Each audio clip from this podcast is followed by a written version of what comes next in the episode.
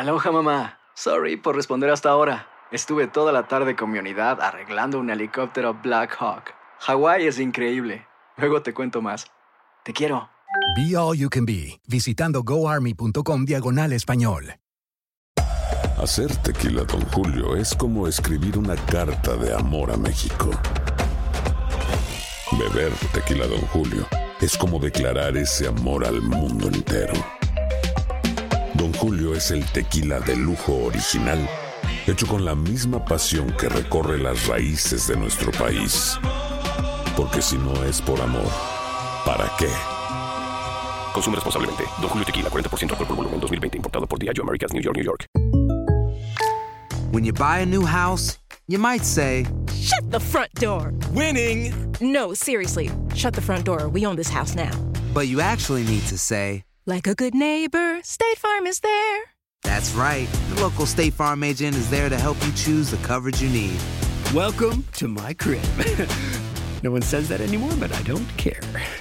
So just remember, like a good neighbor, State Farm is there. State Farm, Bloomington, Illinois. Hay gente a la que le encanta el McCrispy y hay gente que nunca ha probado el McCrispy. Pero todavía no conocemos a nadie que lo haya probado y no le guste. Para pa pa pa. El siguiente podcast es una presentación exclusiva de Euforia On Demand. Eh, bien amigos, aquí está con nosotros la secretaria del, de- del Departamento de Recursos Naturales. Buenos días. Buenos días, Rubén. Saludos y feliz año nuevo. Igual, igualmente para usted, pasado. secretaria. Eh, bueno, habíamos hablado de diferentes cosas después del huracán eh, y habíamos nosotros llamado la atención, de hecho lo mencionó Luis Pavón Roca, lo mencioné yo, lo mencionamos varias personas aquí, de un grupo de personas que se adueñó de un predio de la playa del condado eh, que está dentro de la laguna, hay una especie de recodo que da hacia la Valdoriotti y allí hay una playita con boyas y todo y hay una gente que ha puesto allí caseta y que está viviendo allí como si aquello fuera de ellos. Eh, ¿Qué han investigado ustedes? Sí, nosotros llevamos, llevamos más de un mes trabajando con, con ese asunto. Eh, cuando fuimos a sacarlos, ¿verdad? Están en la zona marítimo terrestre, se le pidió que se fueran del área y no pueden pernoctar allí, ni tener, obviamente están viviendo permanentemente allí. Cuando fuimos, eh, nos encontramos con la situación que era una familia, un padre, un, envejeciente, eh, con su hija que eh, es una adicta o era una adicta que pues salió de la adicción eh, y la pareja de ella viviendo allí y no tienen casa. Sea, es una ¿Pero y dónde vivían? no Ah, tenían casa, eran de ambulantes, estaban quedándose en refugios eh, y se estaban quedando en un refugio del municipio de San Juan. El refugio cerró y no tenían dónde moverse y se movieron al área de la playa. Así que lo que hicimos fue, ¿verdad? Eh, le estábamos buscando dónde moverlos para poder salir de allí porque allí definitivamente no se pueden quedar.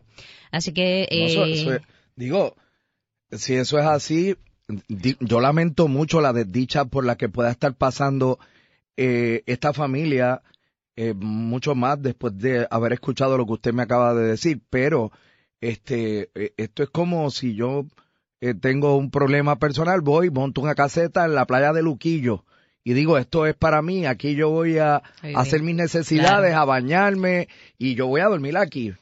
Sorprendentemente, eh, y tienes toda la razón para, para que sepas, eh, sorprendentemente cuando fuimos allí, eh, ellos no estaban haciendo sus necesidades ni tirando basura al área de la playa, estaban muy organizados, mucho más de lo que me, sor- o sea, mucho más de lo que yo pensaba, eh, pero de todos modos el secretario de la vivienda, el licenciado Fernando Gil y esta, ¿verdad? Y esta servidora, nosotros fuimos hace como tres semanas un sábado y nos sentamos allí con ellos. Fernando fue con la lista de viviendas temporeras que le podíamos proveer Pero, para moverlos. Por eso, pero digo, yo sé que el Estado tiene alternativas, ¿no? Eh, en momentos como estos. Parece que eso no, no tiene que ver entonces con el huracán.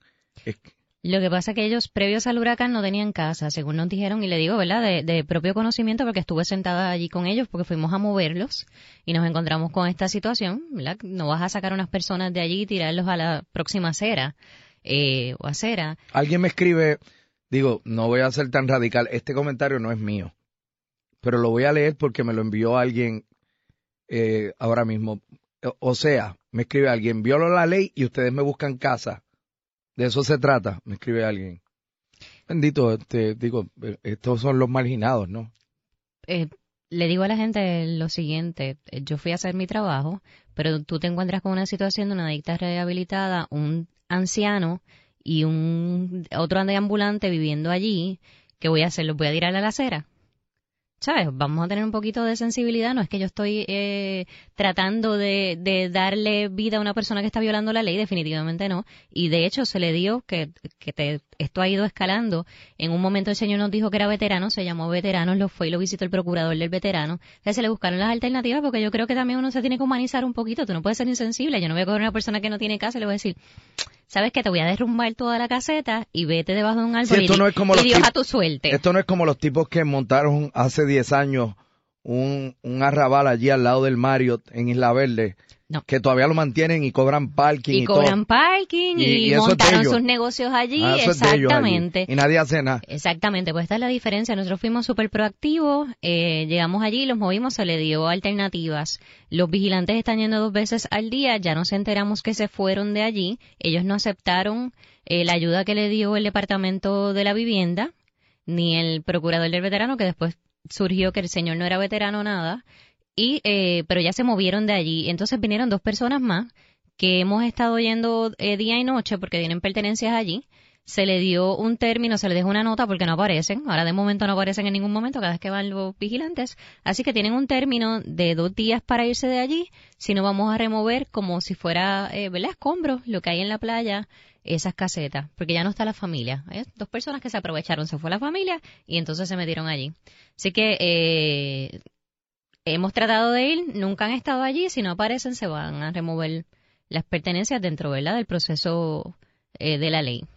Eh, o sea, que esto está en ruta a resolverse. Sí, los vigilantes están yendo dos veces al día porque no los hemos conseguido, porque tienen pertenencias allí, tienen que removerlas, definitivamente. Pero eh, ya nos dijeron que no estaba la familia y no ha habido ninguna evidencia de que estaba la familia. La familia estaba allí todo el día.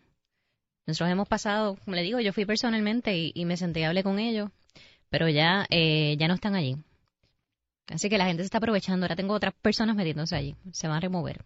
Mire, eh, alguien me escribe, le podrías preguntar acerca de los árboles que cayeron y cómo, cómo vamos a aprovecharlos para que no los trituren. Es muy importante que estos troncos no se trituren, me escribe alguien. ¿Qué se puede hacer con toda esta madera? Tenemos eh, unos programas, de hecho tenemos una reunión estos días. Se le pidió al cuerpo de ingenieros, que es quien eh, ¿verdad? tiene la misión principal de recoger los escombros a través de Puerto Rico, que cuando se dividen eh, los escombros en los centros de acopio temporero, se identifiquen maderas preciosas. Tenemos un plan, de hecho tengo mañana una reunión para trabajar el proceso de maderas preciosas, incluso las maderas que cayeron en el bosque en los bosques que pertenecen al Departamento de Recursos Naturales estamos trabajando un programa con ellas para que sean aprovechadas. El pasado podcast fue una presentación exclusiva de Euphoria On Demand. Para escuchar otros episodios de este y otros podcasts, visítanos en euphoriaondemand.com. Boost Mobile tiene una gran oferta para que aproveches tu reembolso de impuestos al máximo y te mantengas conectado. Al cambiarte a Boost, recibe un 50% de descuento en tu primer mes de datos ilimitados. O, con un plan ilimitado de 40 dólares, llévate un Samsung Galaxy A15 5G por $39.99. Obtén los mejores teléfonos en las redes 5G más grandes del país. Con Boost Mobile, cambiarse es fácil. Solo visita boostmobile.com. Boost Mobile, sin miedo al éxito. Para clientes nuevos y solamente en línea, requiere AroPay. 50% de descuento en el primer mes requiere un plan de 25 dólares al mes. Aplican otras restricciones. Visita boostmobile.com para detalles.